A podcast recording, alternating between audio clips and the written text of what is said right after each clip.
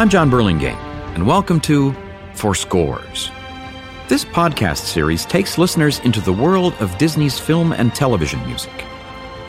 In each episode, we interview some of the most accomplished and iconic composers working today. Until now, they've never had the opportunity to reveal to fans the emotional journeys of the music, the challenges of the creative process, and all the special moments that truly transport us into another place, another world, another time. In this episode, I spoke with the amazingly talented Pinar Toprak, the composer of Marvel Studios' Captain Marvel. She has the distinction of being the first woman to score a major live-action superhero movie. She's also a prolific composer of television and video games. We had our conversation in her home studio. It's a sanctuary filled with instruments, computers, and speakers, and a comfy couch. I started by asking her if there were things she kept around to inspire her or remind her where she's from. There, there are quite a few things, but the one constant thing that hasn't changed in the last twenty-one years is a C D that I bought in Boston um, when I was a student at Berklee College of Music. And I was a piano performance major. But one evening, I got out of the practice rooms and I went to Tower Records, um, and Prince of Egypt had just come out. So this was in nineteen ninety-eight, and this movie was an epic animated musical drama about Moses' journey from Egyptian prince to leading the children of Israel out of Egypt. This is before the days of Spotify, YouTube, so when you want to listen to a soundtrack, you do go to the listening stations and you put the headphones on, and I started listening, and Um, I only had about twenty dollars left to my name, for, and I had to survive on for several days. I was so captivated by this soundtrack that um, they were about to close, and I was like a kid that wouldn't let go of a toy. I'm like, no, you can't take this away from me. So I ended up buying that soundtrack with my last money, basically. I listened to it all night long, and something just touched me um, so much, and it, it it was like a revelation, you know. Um, I I didn't, I'm not going to say I woke up because I didn't sleep that entire night. I listened to that soundtrack literally all night. When the offices opened at the school, I went and changed my major to film scoring. It felt very free. It was scary. I think anytime we do anything um, that could impact the rest of our life in some way, it should probably be a little scary because fear is a good ingredient to have. But it was also just really freeing because I knew that I was finally doing something that made me really, really happy. And ever since that day, I keep that C D next to my keyboard. Anything that I've written in the last twenty-one years, um, I've written with that C D next to me. So that's probably one of my, in case of fire, possessions for sure. So you got the C D in Boston, but you're not originally from there. I'm from Istanbul, Turkey. I did. I started conservatory when I was tiny, uh, about five, six years old. And um, at first I was playing the violin, and uh, that wasn't my instrument. uh, I love it. I love writing for it very much, but uh, I ended up switching to classical guitar, and I got my degree in classical guitar. Um, but all throughout, I loved film so much. Um, All I wanted to do was was be a part of filmmaking and storytelling that way. And music was the, the, the language that I knew that could help me be a part of filmmaking, basically. That was that that's how I could be a part of this world. But funny enough, when I was growing up, I didn't even really know the concept of soundtracks. I loved the music so much. I mean, I loved the films, but I just loved what the music made me feel. And so I would... Uh, I had my Walkman, being an eighties kid, and I would go and record the T V um, so that I could hear the music back again whenever I wanted. Being the genius that I am, I didn't know that you could actually buy the soundtrack. So when I found that out, then I started using all my allowance on that one. There weren't many women composers scoring films and television when you were growing up. Were you aware of any, some that you might have considered role models? This is before the day of internet, so now we can easily Google women composers and get a whole list. But back then, there were, as far as I was concerned, Shirley Walker and Rachel Portman were the two names that I kept seeing um, and Shirley Walker uh, did so many things. I mean, sh- she did the, the the Batman T V shows and so many other wonderful things. Um, she definitely was uh, the original trailblazer for sure. And Rachel Portman has written so many scores that I've loved over the years, beautiful themes, and um, she was definitely a name that I, I kept seeing, but there weren't too many. So you continued studying at the conservatory and graduated when you were sixteen. Why then come to America? Back in the nineties, in Turkey, for me to say this is what I want to do was definitely not a common thing. I wanted to make sure that I that I have the, the freedom to carve my own path. I came here because I love Hollywood films. I love the big scope, um, and uh, that was the goal. And I figured, okay, so step by step, you know, the first step, go to America, learn English, get the education, and it was it's kind of chess moves all along the way. So that first chess move got you to Chicago, right? What played into that decision? When I first moved here, I didn't even really know English. I had very basic English. And I also had to figure out a way to send myself to college because there was no college tuition saved by my parents. I mean, that concept doesn't really even exist because I was already at a conservatory that's state-funded. That, you know, I, if I wanted, I could stay till the end of my PhD, tuition-free. Um, so... The whole idea of, okay, now this is this is an expensive school, how do I make that happen? And my father said, well, okay, go live with your brother for a year and learn English and see if you can figure out a way to go to college. And I took that as a challenge, and um, and it worked out. Your hard work did pay off. You were accepted at the prestigious Berklee School of Music in Boston. Like so many other students with a dream, you got loans, grants, and scholarships to pay for your education. So I was nineteen years old when I finished Berklee. I was nineteen. I knew that I was going to come to Los Angeles. Again, this was part of the chess moves. Um, the next move was to actually move here. When I moved here, I didn't know anybody. It was actually quite depressing. I remember After like, two months after I moved here, I flew back to Boston just so that I could see some familiar faces because I didn't even have a friend to have coffee with. Most of my friends were still at Berklee, and I didn't know anyone. I I also knew that I wanted to keep studying for multiple reasons, um, and I wanted to get a master's degree in classical composition. Really? Why? I wanted a different kind of approach, without picture, um, just to really concentrate on composition itself. And I'm also fascinated by early music, so I studied some Renaissance and Baroque music, and that was incredibly, really, really fun. That was at Cal State Northridge, where you got what you've since called your lucky break. Paramount Pictures music department called uh, our department chair at C S U N and asked for um, a, a grad school composition intern to intern in their music department. And the chair recommended me. And it was incredible. So I started my first, you know, quote-unquote job. And it was an incredible experience to get to be on the lot every day and to be part of the scoring stages and the scoring sessions and get to know everyone from the contractors to the musicians, the engineers, and It was uh, it was a beautiful gift to receive my my first year being in L A.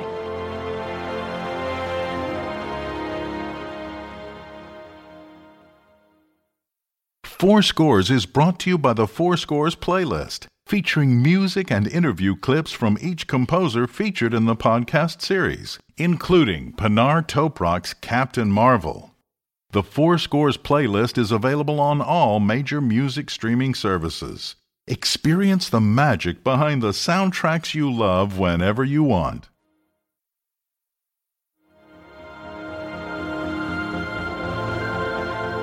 The next move, again, the next chess move was I knew I wanted to work for Hans Zimmer. Hans Zimmer, an Academy Award-winning film composer and music producer, known for scoring films like Disney's The Lion King and many other films, including Rain Man, Inception, and the Pirates of the Caribbean movies. Why Hans Zimmer? Um, Well, multiple reasons. I've loved his scores. Uh, I wanted to learn from him, through him, and uh, Prince of Egypt was his as well. So I, I knew he, he, has, his, he has always had a very special place in my heart. And I just wanted to learn, I wanted to breathe that air, so to speak. But I didn't know anybody there. So I ended up calling everyone, pretty much, that was working there, because I figured getting through to Hans would be very difficult. Um, so if I worked for another composer that worked there and maybe kind of worked my way that way. And so I, uh, there's a composer that, uh, that I called many, many times. They rescheduled meetings several times. And I, I was being very annoying, but I called for almost a month. Uh, pretty much almost every day. I followed up constantly, and I was being very annoying. Um, but I figured, hey, I have nothing to lose. You know, right now I'm not working there, and worst case is I'm still not going to work there. um, so I ended up uh, finally getting a meeting. But that day, I happened to meet somebody in the hallway who was then doing the sample library thing. And I just gave my card to him. And I didn't even think anything of it. And then, I can't remember, was it that day or the next day, he called me up and he said, you know, would you, you know, do you have any experience in sample programming and, and Pro Tools? And, you know, there was a software that we used to use back then, Giga Studio, and a lot of things were being uh, programmed for that. And I was like, yeah, yeah, of course. The answer was no. I knew how to use Uh, Giga Studio as an end user, but I hadn't actually programmed anything. Yet you said yes anyway. Absolutely. Uh, my general motto is always yes and figure it out. The good thing was that he said, okay, great, you start on Monday. And he had called me on a Friday. That was brilliant because I had the full weekend to actually learn. Um, so I deconstructed the samples that I had, I rebuilt them, I read whatever I could. Uh, and by the time I got there on Monday, I actually knew what I was doing. Were you working directly for Hans? In, at first, no. Um, but I was an intern there doing that sample library for about, I want to say maybe six months or so.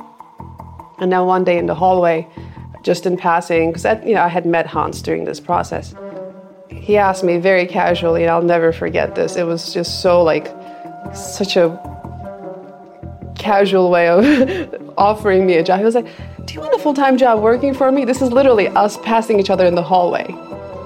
Um, and I was like, I just looked at him, I said, yes. And he was like, okay, great. And that was kind of like it. What would you say you learned from Hans while you were there? Being in an environment where things are actually happening. You're dealing with the, the pressure. And you're also learning how other people handle pressure. Um, and what to what to do, what not to do. You know, it's it's beyond, a lot of this business is beyond the music itself.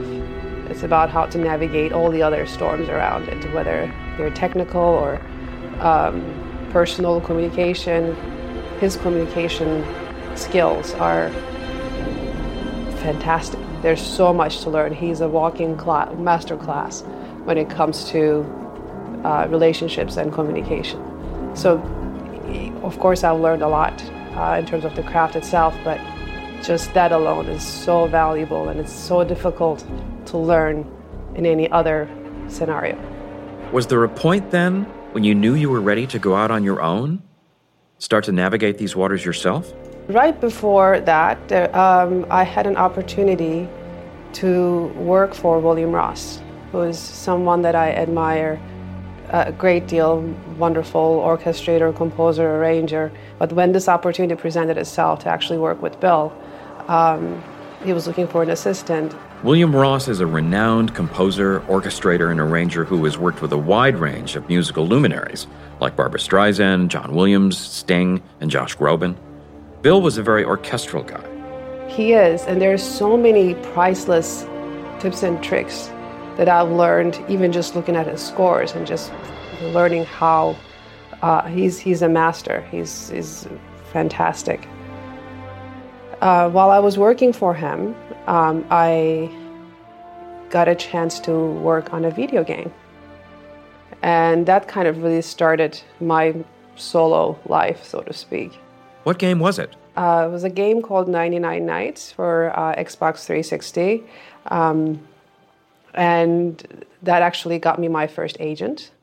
That video game got your name out there and led to a movie opportunity. What was that? The film was Behind Enemy Lines too. I wrote the demo and I got the job, which is incredible. Um, and it just kind of one thing after another after that. You continued to score T V, film, and video games, like the wildly popular Fortnite. But scoring Disney's Captain Marvel must be life-changing. How'd you get the gig? I had an opportunity to write a demo.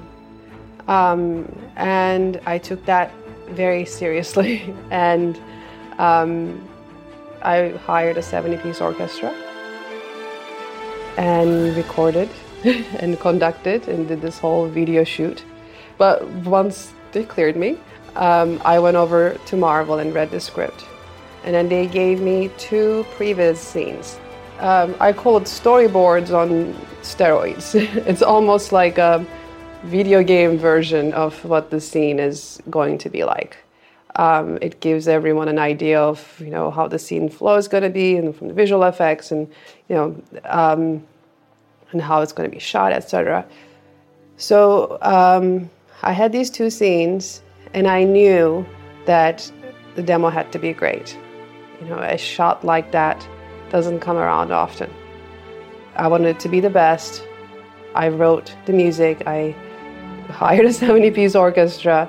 I also knew that I wasn't necessarily going to be in a room with, you know, the Marvel executives and Ryan and Anna. That's directors Ryan Fleck and Anna Boden. So I had this one opportunity to show them what I could do and give an essence of who I am. So being in, the, in front of the orchestra and conducting, I wanted them to see that. I also wanted them to see me in the studio and just kind of have a Almost, uh, I just talked to the camera. It was like an intimate version of the, you know, the the theme that I had written back then. I played on the piano, and um, and, a, and a friend of mine played the violin. So it was just a piano violin intimate version of what they were about to hear, full blown with an orchestra. And I talked about my approach and what Captain Marvel means to me, and um, I wanted to make that personal impression. That's it's just very different, you know, hearing a piece of music on M P three, and that's fine too, but the stakes were really high with this one, and I wanted it to get it so badly. And as we all know now, you did. So take me through your creative process.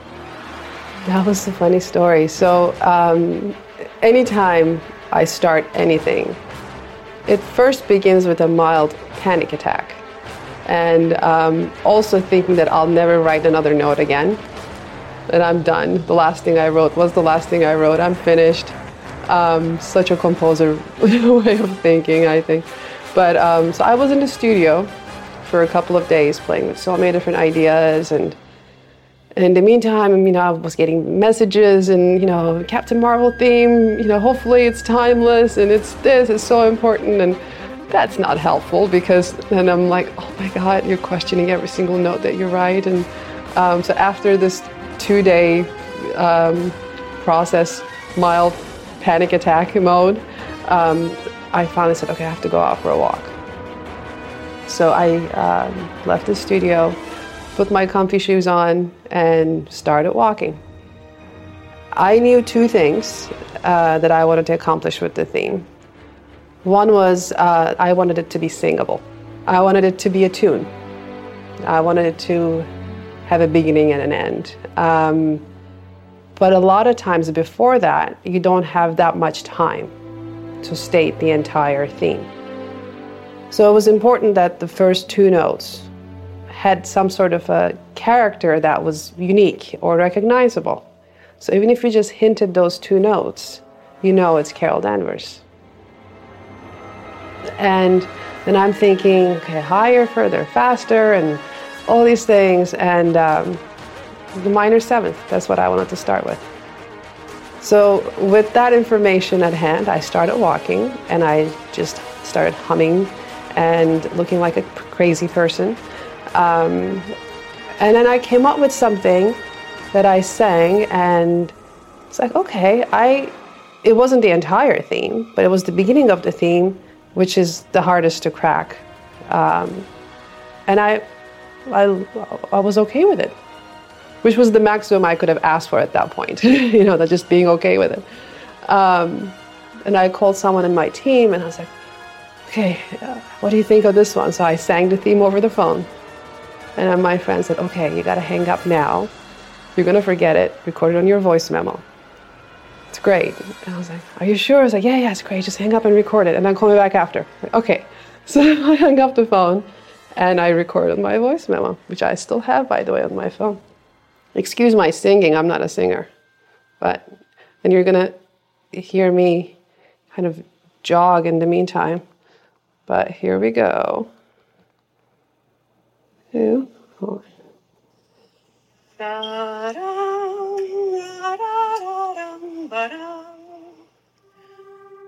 that was it.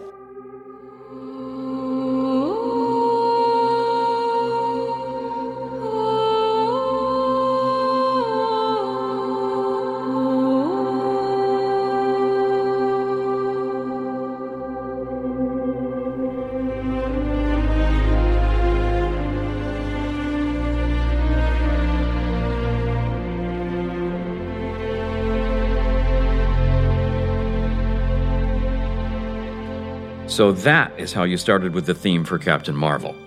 What was most important to get right? Uh, the main thing was to create something that's timeless, that can kind of keep on living, and uh, that's part of the other reason why I wanted something singable, uh, that could be played with different ensembles and different things over time, and it could evolve in different ways. And then you recorded all the music for Captain Marvel in London at Abbey Road. When you walked in there, what were you reminded of? What was it like to be in that historic place? I mean, you feel um, as you just as you first step foot in it, you I can't help but think this is where the Beatles walked and recorded, and um, and so many other legendary artists. It's uh, so much history has been made there. It's a remarkable. It's the holy grail of um, studios, really. There's about one hundred minutes of music in Captain Marvel, and your orchestra was big, ninety players. Were there any unusual instruments that you wouldn't normally find in a traditional symphonic ensemble? Yes, uh, there's definitely an homage to nineties cop action films like Lethal Weapon. Um, so in terms of instrumentation and just the energy of the cues, uh, I it was my little hats off to that that era. The guitars and um, and the, the the style of writing that particular action is different than how today's action is written, so to speak. And then, you know, for the the hybrid elements, it was really really fun to kind of have uh, make unique sounds with synth, my synths, and I also had some fantastic synth programmers that helped out as well. And it was just a really fun playground to have. Are the electronic sounds associated with any particular character or group in the film? They're associated with the, the cosmic scene, so to speak, and the Kree mostly. There are some elements of it in the Skrulls too, but um, usually, generally for the, the hybrid cosmic moments. What about Nick Fury, the Samuel L. Jackson character? Did you do anything special for him musically? Oh, yeah, so he got that special nineties treatment. Uh, it was really, really great. A lot of, like, Eric Clapton sounding guitars, and um, it was really, really fun. Captain Marvel has been a tremendous global success. It's an instant classic, and music is a critical part of that. It's, uh, it's a difficult thing to create if you think about, wow, this needs to stand a test of time. All right, no pressure. um... But it's an honor. It's a huge honor. That's that's what I kept thinking from day one, and I am still incredibly grateful. I don't know if I'm prepared. I'm prepared to write. I love writing, and hopefully what I write touches people and it's listened by people. I, for most of my career, all I wanted to do was to get my music across to people. Just wanted people to listen to it. So now to have that platform is a really beautiful and rewarding thing. Thanks for joining us in this episode of Four Scores. Please make sure to subscribe to this podcast series and let us know what you think. Leave us a review and tune in for the rest of the season. We're talking to so many incredible composers, you won't want to miss a single episode. Watch Captain Marvel and listen to the soundtrack wherever movies and music are enjoyed. Four Scores is brought to you by Disney Music Emporium, the ultimate online destination for all things collectible and limited edition from the legendary Disney Music catalog. Spanning over eighty years of classic Disney music, including the songs heard in the series, Disney Music Emporium is the place to go for collectible music products and the latest soundtracks from all your favorite Disney, Pixar, Lucasfilm, and Marvel movies. Go to Disney Music Emporium dot com and add some magic to your collection.